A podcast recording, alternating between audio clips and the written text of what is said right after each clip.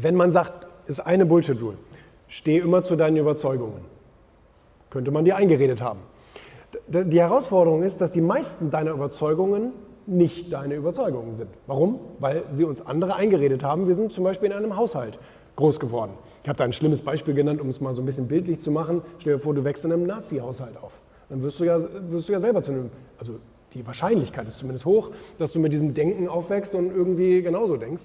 Und äh, das ist ja aber eigentlich nicht deine Überzeugung, die du selbst erlangt hast, sondern die hast du dir ja sozusagen einreden lassen.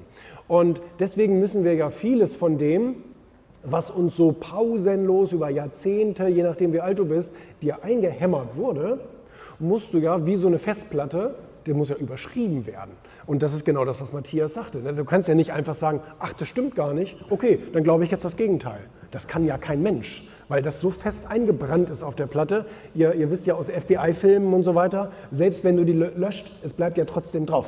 Ja, es bleibt ja eingekratzt. Und da müssen wir so viel dagegen, ähm, dagegen hämmern, dass wir ja froh sein können, dass wenn man uns über 15 Jahre was eingeredet hat, dass wir überhaupt in zwei Jahren schaffen, da äh, sozusagen ein, so ein Gegengewicht aufzubauen ne, und uns das selber einzureden.